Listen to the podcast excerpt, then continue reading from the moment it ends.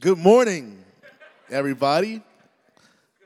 Good morning. Uh, I'm Alvin. For those of you here for the first time, uh, serve as lead pastor at the church, and I'm glad to have you with us. It's an honor. It's always a privilege to minister and to worship with uh, familiar faces, but also new ones. So I'm, i hope you enjoy yourself. I've really enjoyed the music team already, and uh, hopefully we can keep the goodness going with with the word.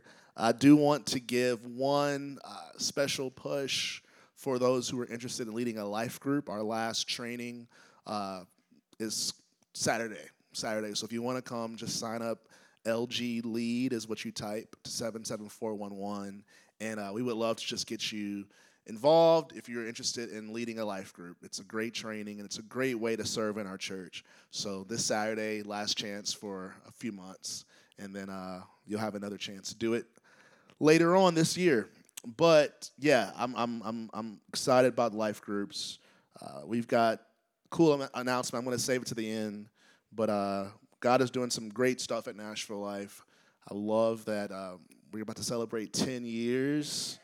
It's amazing. Um, nine of those years was under this man's leadership. My father, lead pastor, uh, founding pastor, uh, he and my mom led the charge, and I just took it on. So I can't really take much credit for the past ten years. I've only I'm only a year in, but uh, I'm grateful to to carry the torch. Um, but yeah, we are going to get into the word. I'm really excited about the word today. Before we get into it, I like to do our declaration together uh, before we get into scriptures. So repeat after me. Uh, the word of God is the bread of life. May my heart conceive it and my life achieve it. In the name of Jesus, amen. amen. All right, so the theme for 2022, you've heard this before if you are a returner, but if you're the first time here, I want to make sure everybody's caught up.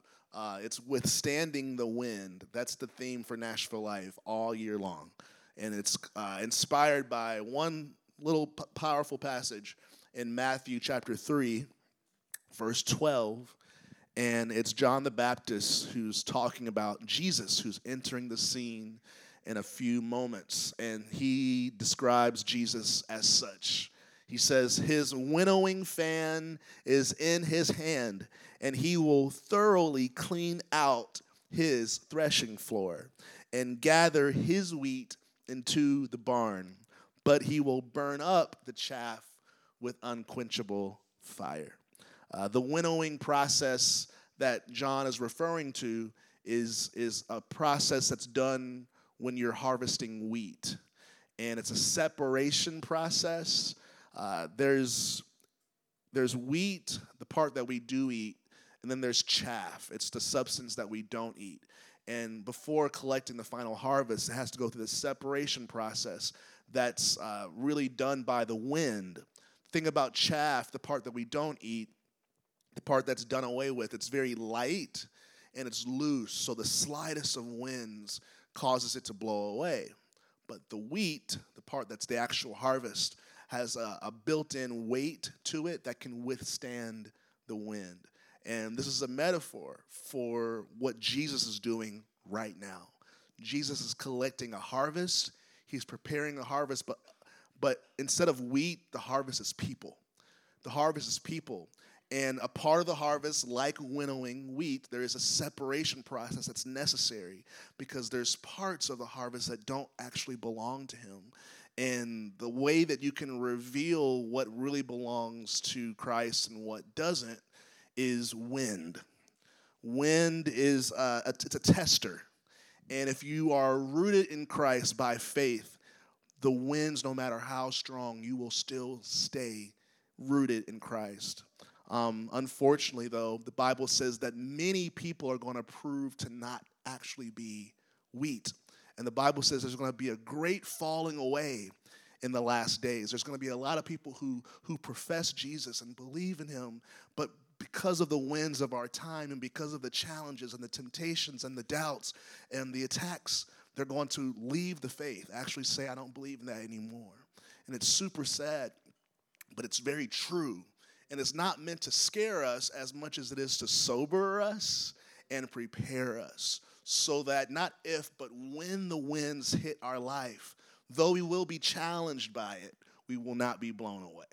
Um, and that's that's easier said than done. We can say that, but it takes uh, it takes testing. Our faith must go through tests for us to see that it's durable, to see that it's able to withstand adversity. So each month, I'm covering a different wind, and that wind represents the adversity that really tests the harvest of Jesus, the people who are following him. Uh, the first month was the wind of abandonment. We talked about uh, the wind of abandonment really challenging the church and really causing people to fall away and leave their commitments and leave their relationships and really saying that we have to try our hardest to, to really stay in the faith and to really to really stay faithful and, and, and moving forward with jesus. Um, the second thing was uh, self-dependence. That was february about our tendency to to reject god's grace and depend on our own strength and our own resources and how that's a trap that we do not want to fall into. This month we have a different wind we want to talk about and that is the wind of offense the winds of offense are blowing very strongly in our day, in our time. Uh, I don't think I've, um, yeah, ever known such a mass tendency uh, to be easily offended. Um, our time, it seems that I'm just, it's just, it's just seeped in the culture, and there's too many saints of God that they're just one one inch away from being triggered and one inch away of being just blowing off the top and, and it's it's not of God. The Bible says that love is not easily offended. The love of God is not something that that has a short fuse.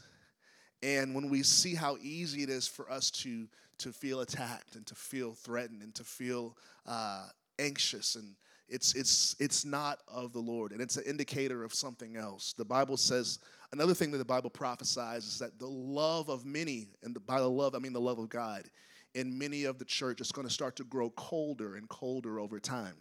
So the passionate love that we have for Him and have for each other, the Bible says that many people are going to fall into a a, a, a place in life where their love for God and their love for his people starts to get colder and colder. And I happen to believe that offense is one of the leading causes in the love growing cold in the hearts of God's people. And I think we should be aware of this. The definition of offense in Webster, it's a lot, but I wanted to just, yeah, share it.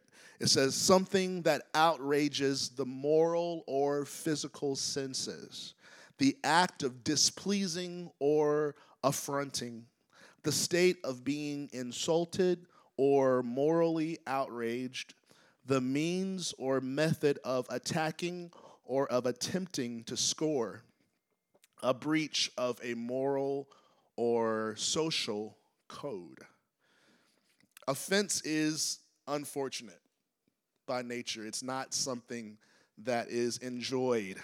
Being offended, um, by nature, it, it's, it's unfavorable, it's unfortunate and that's from the, the lightest use of the word to the most weighty use of the word. When I think of a light use of the word offense, I think of sports. There's an offensive team, right? And their role is to hinder the other team from scoring. So, at the very essence, offense has a way of making you feel hindered from progressing in your life. Uh, it's it's a hindrance to where you want to go. When you feel offended, um, your, your, it's like your stride has been broken. You were going a different way, and then someone stopped you in your tracks and got in the way of where you were headed. That's, in, in essence, that's what offense is. It can be a hindrance to your growth and confidence. It can be a hindrance to your growth of security or feeling secure, feeling confident, feeling secure. Offense has a way of hindering that, that, that sense of, of ability to, to be confident and to be secure, to be progressive, to be victorious. Um, the weightiest, the weightiest way uh, uh, that offense can hinder you is it can hinder your, your sense of wholeness as a person. I know many people, including myself, who've been offended in ways that actually can really hurt you to the core of who you are and, and damage you to where it's, you're not even the full person that you were prior to that offense. Um, the weightiest offenses can actually keep you um, from eternity with Christ. It can keep you out of heaven. Um, the Bible talks about when we don't handle offense biblically, we can actually forfeit our home with God. So this is not a light matter. And it's a very universal one. And it's one that we should all uh, take heed to and not count ourselves out. Please, before we move forward, do not count yourself out of this message because scripture indicates that we're all in this. Luke chapter 17, verse 1 says, Then he said to the disciples, This is Jesus speaking, it is impossible that no offenses should come, but woe to him through whom they do come. So it's definitely uh, can be said that it's it's to offend other people is is is not the way of God. God does not want us uh, walking in offensive natures in ways that that that harm people or ways that that hinder people from their growth. We should be encouraging people. We should be people that are propelling people to victory, not hindering their victory, right? But this message isn't about the offender. I think a lot more of us in this room identify with being offended than being offensive. Um, even no matter how many times we've been offensive, the ones that the, the accounts that play the loudest in our brain are the times when we were offended. Uh, so that's the the purpose of this month is really focusing specifically on being on the receiving end of offense and uh, how that works. Things about think about think, think, thing about human beings are when we are offended, um, it's very important, very important to human beings to have someone to blame. Uh, it's just, we just have to. There's got to be someone that we can point a finger to. We can't even sleep until we can point it to somebody or something. Um, literally, we won't sleep until until we trace it to something because it's important that we direct our emotions and our anger and our animosity and our retaliation to something. And that's actually not all wrong. What's wrong is how we misdirect where that blame should go. We, we, we misplace the blame. And instead of blaming what the word says that we should blame, we are blaming the wrong people. And it ends up creating chaos. And the very thing that we try to do to make things better only intensifies the issue. The Bible makes it clear where the source of our primary offenses come from and it's not who we normally think it is. It's not who we think it is normally. The first culprit is uh, our evil spirits. Evil spirits. And I know that sounds a little extreme, but trust me, this is the truth. Ephesians chapter 6, verse 12 through 13. Many of you guys have heard this before. It says, For we do not wrestle against flesh and blood, but against the rulers, against the authorities, against the cosmic powers over this present darkness, against the spiritual forces of evil in the heavenly places. Therefore, take up the whole armor of God, that you may be able to withstand. There's that word, withstand in the evil day, and having done all, to stand firm. The purpose of this message and the purpose of this scripture are the same things. God is trying to train his church to be able to withstand the, the pressures and the traps that can cause us to fall away. He wants us to be suited. He wants us to be rooted. He wants us to be protected on all fronts because if we're not, we'll become vulnerable and we'll be conquered by the evil day instead of conquerors of the evil day the key words in here that I want us to point attention when the Lord is trying to show us who our enemy is, is words like cosmic powers. That means celestial. That means out in space. That means not here on earth. Spiritual forces, not physical ones. Yes, spiritual forces use the vessels of physical people, but physical people, the Bible is telling us, is not the enemy. The, the person in the face that you're targeting your anger towards is the wrong guy. It's the spiritual forces behind that face. And too many of us are punching faces instead of punching spirits. We're rebuking faces, we're rebuking races, we're rebuking parties, and we're not realizing that it's spiritual forces behind it, and we're missing the whole point. We're missing the whole point. We're wasting time, we're wasting energy, and we're only glorifying Satan.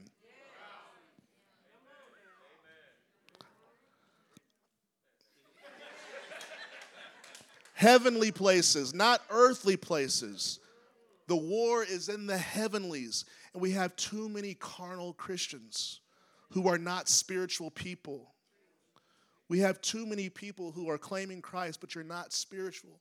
And you're wrestling, you're wrestling the enemy the same way a non-believer would, directing it to people. And not understanding that there is a whole world bigger than the earth. That's the unseen world, and God is trying to direct our attention there. Because that's where we should be directing our, our retaliation.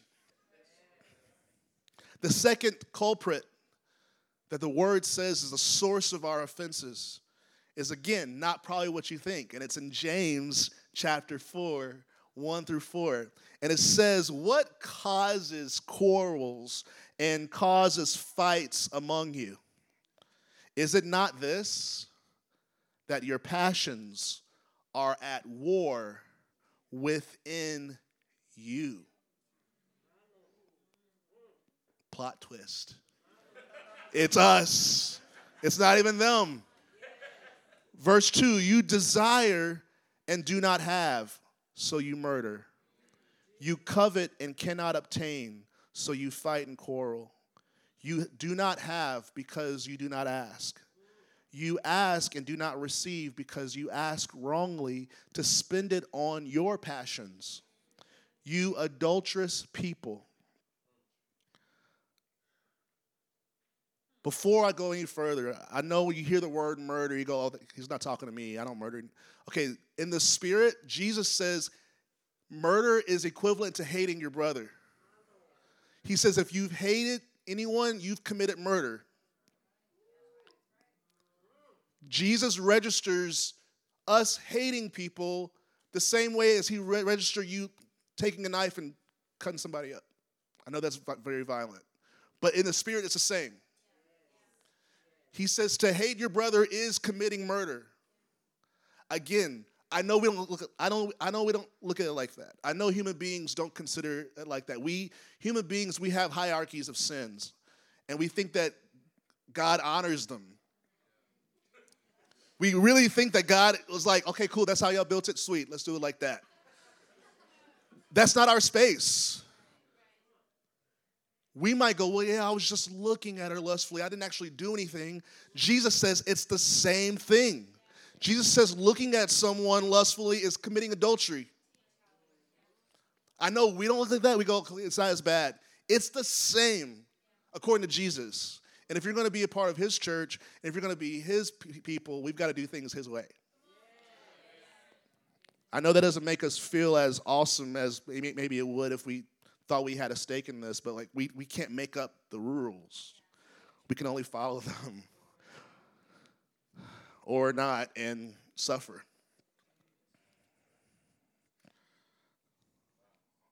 It's different.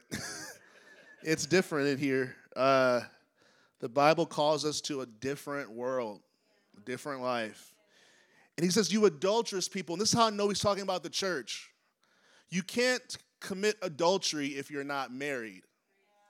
Fornication and adultery are two different things. Adultery requires a spouse.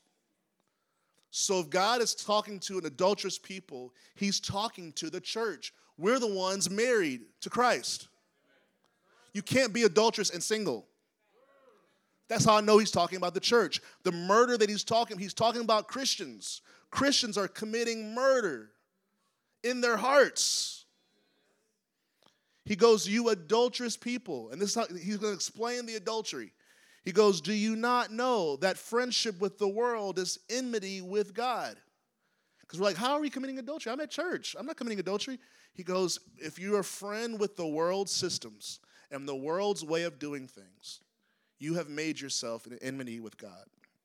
Therefore, whoever wishes to be a friend of the world makes himself an enemy with God. So, what he's saying is, we've got a lot of church people, a lot of Christians who have adopted worldly ways. And it's, it registers to the Lord as adultery because you can't be with God and still and not be with his way. Like God is one with his way. We can't say I'm cool with God, I'm just not cool with the way God tells me to live. God is synonymous with his way. So if we're with God but we're doing things a different way, he calls us adulterous. So the first culprit to our offenses is evil spirits. The second one is internal contradictions. We have contradictions from within inside of our hearts. Inside of us, there's a war happening right now of the part of you that wants to do the right thing and the part of you that hates the right thing. And the Bible says that th- these two parts of us are at war. And when we don't have a when we don't know how to fight these wars, we end up fighting each other because we're just frustrated with ourselves. Half of our rage towards each other is actually insecurity within us. Easily offended people don't like themselves. I promise you that. If you get to the root, there is a self loathing, self hating spirit. And you, you, you, you assume the worst because basically it's already, what, it's already what you're telling yourself anyway. You're looking for something to magnify what you're already telling yourself at night. The word says that this is the source of the quarrels, the fights that we're having with each other. It's not even about the people outside, it's about what's happening in your own heart. Being easily offended says more about you than the person who offended you. I promise you that. Being easily offended says more about your own constitution than the person that's inflicting the harm. Bigger picture. Jesus says something really great in Matthew 7, 3 through 5, just to show you I'm not making this stuff up. Verse 3 And why do you look at the speck in your brother's eye, but do not consider the plank in your own eye?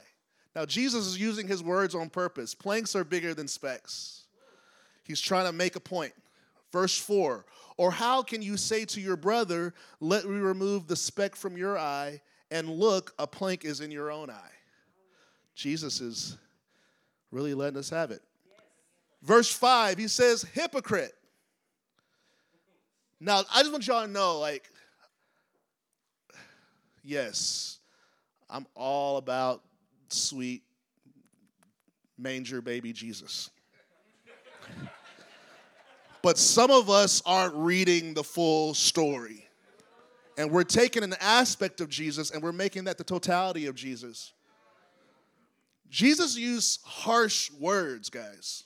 I was first service, I was laughing, saying, I don't know how I get in trouble sometimes. Like, I say things, and I don't say things nearly as blunt as the word says it. And I was like, man, Jesus always remains sweet in y'all's book. He can say all kinds of things. I'm like, man, he can get away with everything. That was amazing. Because he says, he says hypocrite. I called it internal contradictions. I'm trying to like, I'm trying to help you guys, you know, not hate me. And Jesus is like, forget that. These are hypocrites. And it's it's it's just, but yet he's he's still so sweet, and I'm amazed. Y'all still think he's so sweet, and he is. And I'm glad. I would rather y'all like him than like me. Trust me. But come on. Give a man a break. Come on hypocrite. He says, First remove the plank from your own eye, and then you will see clearly to remove the speck from your brother's eye. I love this passage. This last part shows, guys, in case you're letting the enemy get in your head, this is not a message condoning your offenders. I'm not denying that you've been offended. I'm not saying that person wasn't wrong. I'm not saying that person didn't wrong you. Some of you guys have been severely wronged. It's not even perception of offense, like it's legitimate offense. This passage shows that Jesus isn't saying pretend that it didn't happen or they didn't do anything to you, stop crying about it. That's not the message of Jesus. He's talking about process. The Lord gives us processes on how to do things, which is where this word, what is this? Can you, this word says first. Can everyone say first? Not second, not third, first. When Jesus is telling us what to do first, he's giving us the order of how you do things. The Lord doesn't just tell us what to do, but he gives us the order and how to do it. So he goes, let's say you are hurt. Let's say there is a, a, speck in your brother's eye. Let's say your brother or your sister is wrong. And let's say it's offending you. He's not saying pretend that it doesn't happen. He goes, first, before you deal with them, remove the plank in your eye. He's saying when you are offended, when you notice flaws in other people, he goes, before you start to rebuke them, before you start to call them out, just take a second and assess your own life and go, what sins are active in my life? Where have I been wrong? How have I done the same thing that I'm mad at this person for doing? And the Bible shows us that if we do that, again, it's not for us to feel bad about ourselves or to put, us, put ourselves down. The Bible says that a person who assesses their own faults first is in a, in a better position to point out the faults in other people. But what we do is we we we mess up the order. We want to jump and and correct others first. And it doesn't work well when you do things out of order, almost like baking a cake. Like if you don't do it in the proper order, the cake doesn't come out right. Jesus' instructions are like that. They're not very like there's not there's not a lot of margin for like switching it around. You have to do it the way that he laid it out for you to do it. And the reason why is for these two words right here love and unity. And I'm going to end right here. Love and unity are the greatest assets that we have as a church. When we lose these two things, we are no different than anybody else. The Bible says once salt loses its taste, what good is it? I'm gonna, I'm gonna go as far to say when the church is no longer in love and unity, we are worthless worthless. Not even kind of good, worthless. Without love and without unity, the Bible says that these two things are what makes people think that uh, see that we are uh, of Jesus. They'll know us by our love. In John 17, Jesus says, "When the church is unified, then the world will believe." And I, I don't, I don't know many things that attack these two things more than being offended when you have offense active in your life, not only does your love and passion and affection go low, but you also want to distance yourself and you start to protect yourself and it starts to create divisions where there wasn't division. So the, and we have to understand there's a bigger plot here. There's a bigger picture here. And, and I'm trying to get a lot in. I'm thank God I have a series. So we, we have a few more weeks to unpack this. But are y'all okay? Okay. Okay. Offense makes you nearsighted, and you only see your pain. When you're offended, you only see your pain. Now, it's one thing to acknowledge pain, that's healthy. It's another thing to only see your pain, that's dangerous. That's like driving on the street with your eyes closed, which is where we get the title, the, the saying, hurt people. It's a cycle. When, you, when you're offended, all you see is your pain, so you don't see the bigger picture. And I'm trying to show us the church, next time you're offended, next time someone hurts your feelings, because it will happen. It might even happen as soon as the Nolensville Road.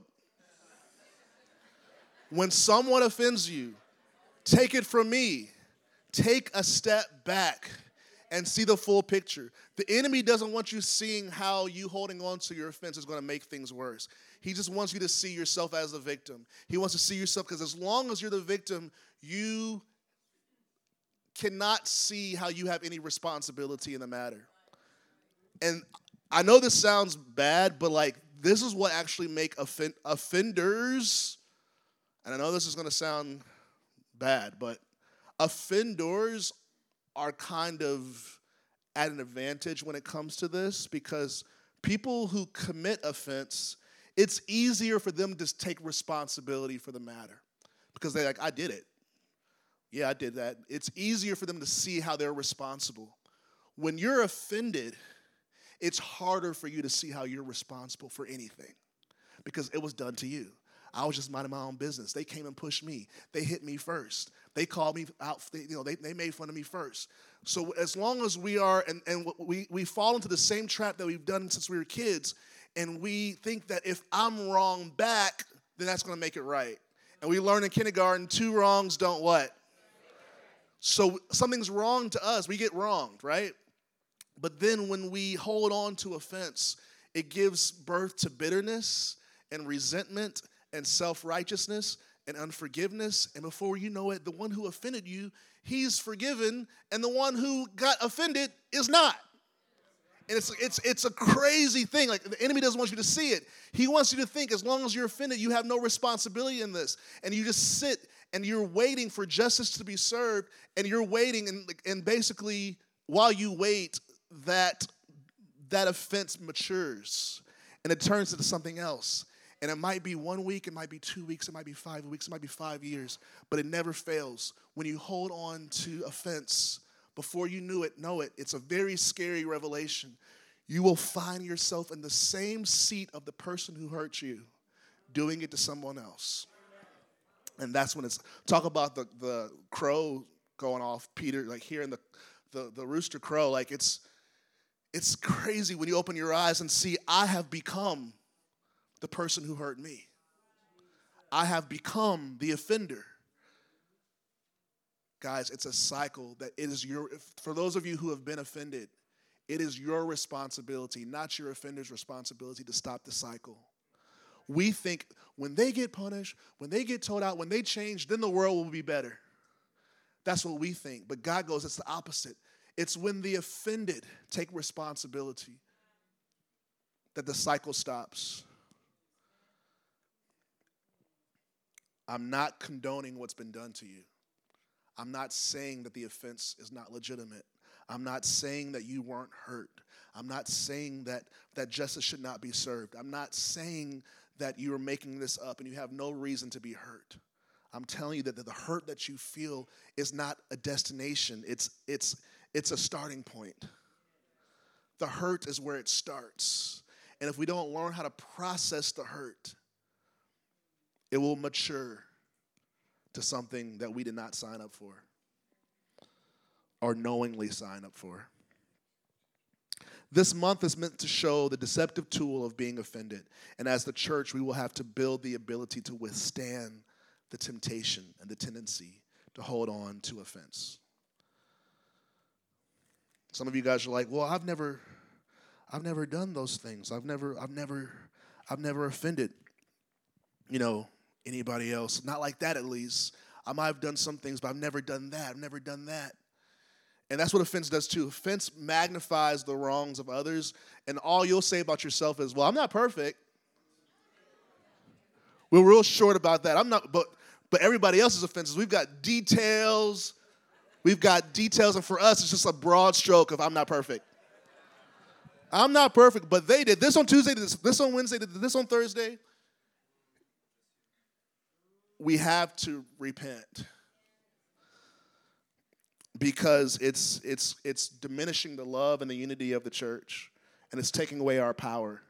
It's taking away our impact. It's taking away our influence. It's taking away the very thing that makes us shine. The songs, guys, don't make us shine. I'm sorry. They're great. I'm a songwriter. I love songs. The songs are biblical. But they don't this is what causes us to shine. If we want to break through the darkness in 2022, it's not going to happen without these two.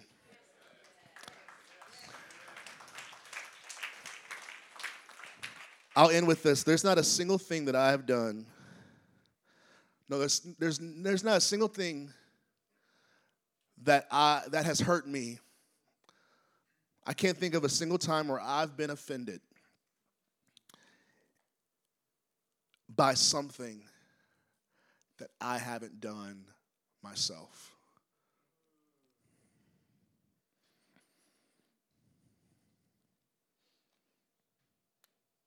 But God, they they told me this and, and they and they lied to me. They lied to me, God. Holy Spirit so gently says, But how much have you lied to me?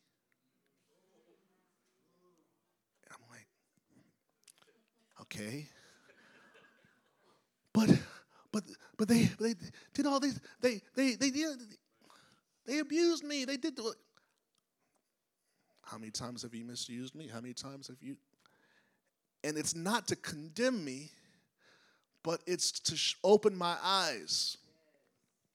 Guys, when you understand the offenses that you have done, it's impossible to process your perpetrators and your offenders in the same way that you would not being aware of what you've done to the Lord. Guys, we've done things to each other, but more importantly, we've done things to Him we don't think about that enough. We think, okay, like who have I hurt? God goes, what about me? When, when, when, when God says, uh, you've robbed me, they go, how have we robbed you? Like we don't think about hurting God. We just don't think about it. We don't think about it enough. The Lord goes, you guys have done those things to me. So all I'm saying is, and I'm, I do not hold it against you, but also I don't want you to hold it against that person. That's why the Lord works. I'm not going to hold it against you, but don't let me see you hold the other person the same who did the same thing don't let me if I'm if I'm giving you mercy and I'm not judging you harshly, that's cool, but we see in scripture from that parable when the Lord sees us judge people who did the same thing that we did to God to us and we judge them harshly, that's when he's like, "Oh, well then the deal's off." Remember the story where the person owed someone a whole lot of money and was forgiven of that debt? and then someone owed them a little bit and they were harsh to them. When the judge found out, he was like, You got to pay everything back. Guys, when we are offended, we can't we can't forget that we have done the same things. Isaiah 53. Isaiah 53 verse 6. All we like sheep have gone astray. All of us have gone astray. We have turned everyone to his own way. And the Lord has laid on him the iniquity of us all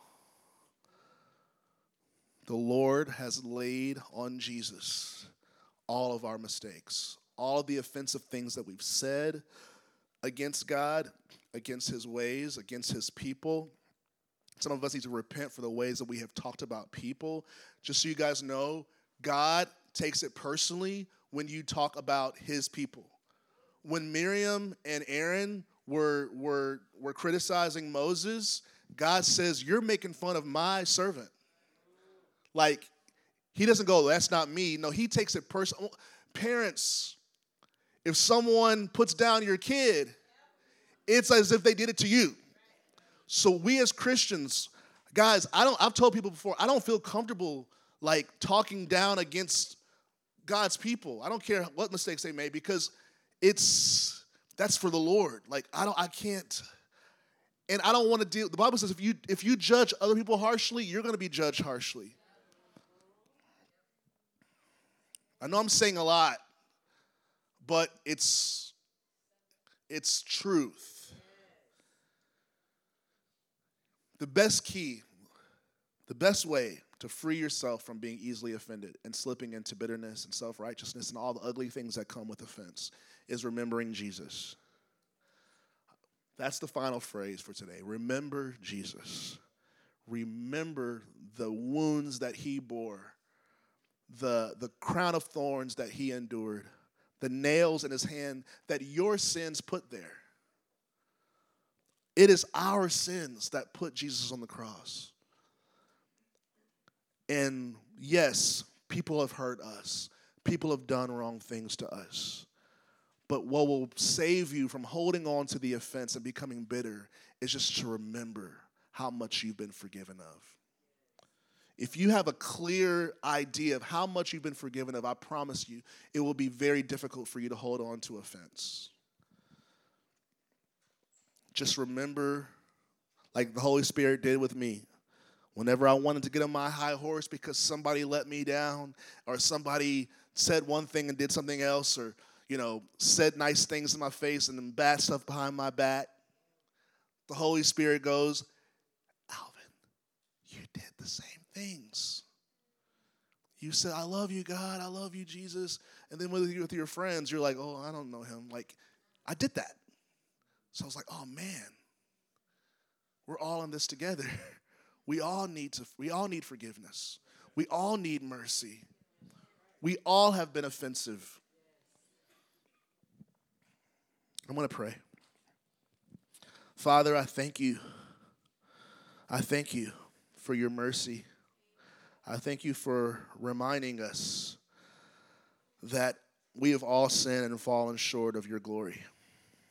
And Lord, I thank you that that doesn't mean that that you are making light of the ways that we have been offended and you're making light of the of the pain that people have inflicted on us whether from insults or actual physical attacks lord or or subtle things or whatever god. Like i just pray lord that you help us see that you see those hurts and you care about those hurts but you also care about us not slipping into bitterness Lord, I pray, Lord, that not any of us who are carrying any offense, any offense that, whether perceived or legitimate crimes against us, God, I pray, Lord, that we would boldly and courageously lay those offenses at your feet. I pray, Lord, that we would let go of the offenses, not condoning or what, what people did, but understanding, Lord, that if this offense stays in our hearts, God, it will turn into something else.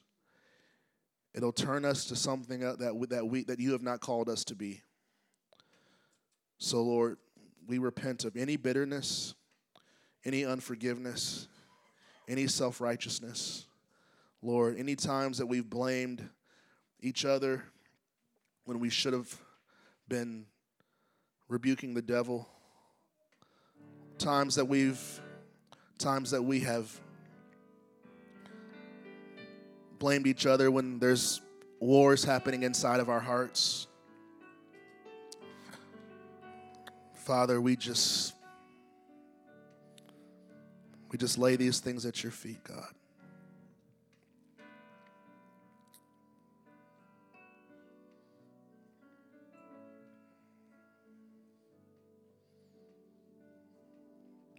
Thank you, Lord. I pray this month, as we talk about the winds of offense, God, that anything that's been hidden in our hearts or things that we've forgotten about, Lord, we give you permission to bring it to the surface so that we can go into April more free, more forgiving, less easily offended. And I pray these things in Jesus' name. Amen. I'm going to ask us all to stand. I'm going to invite everyone here to say yes to Jesus.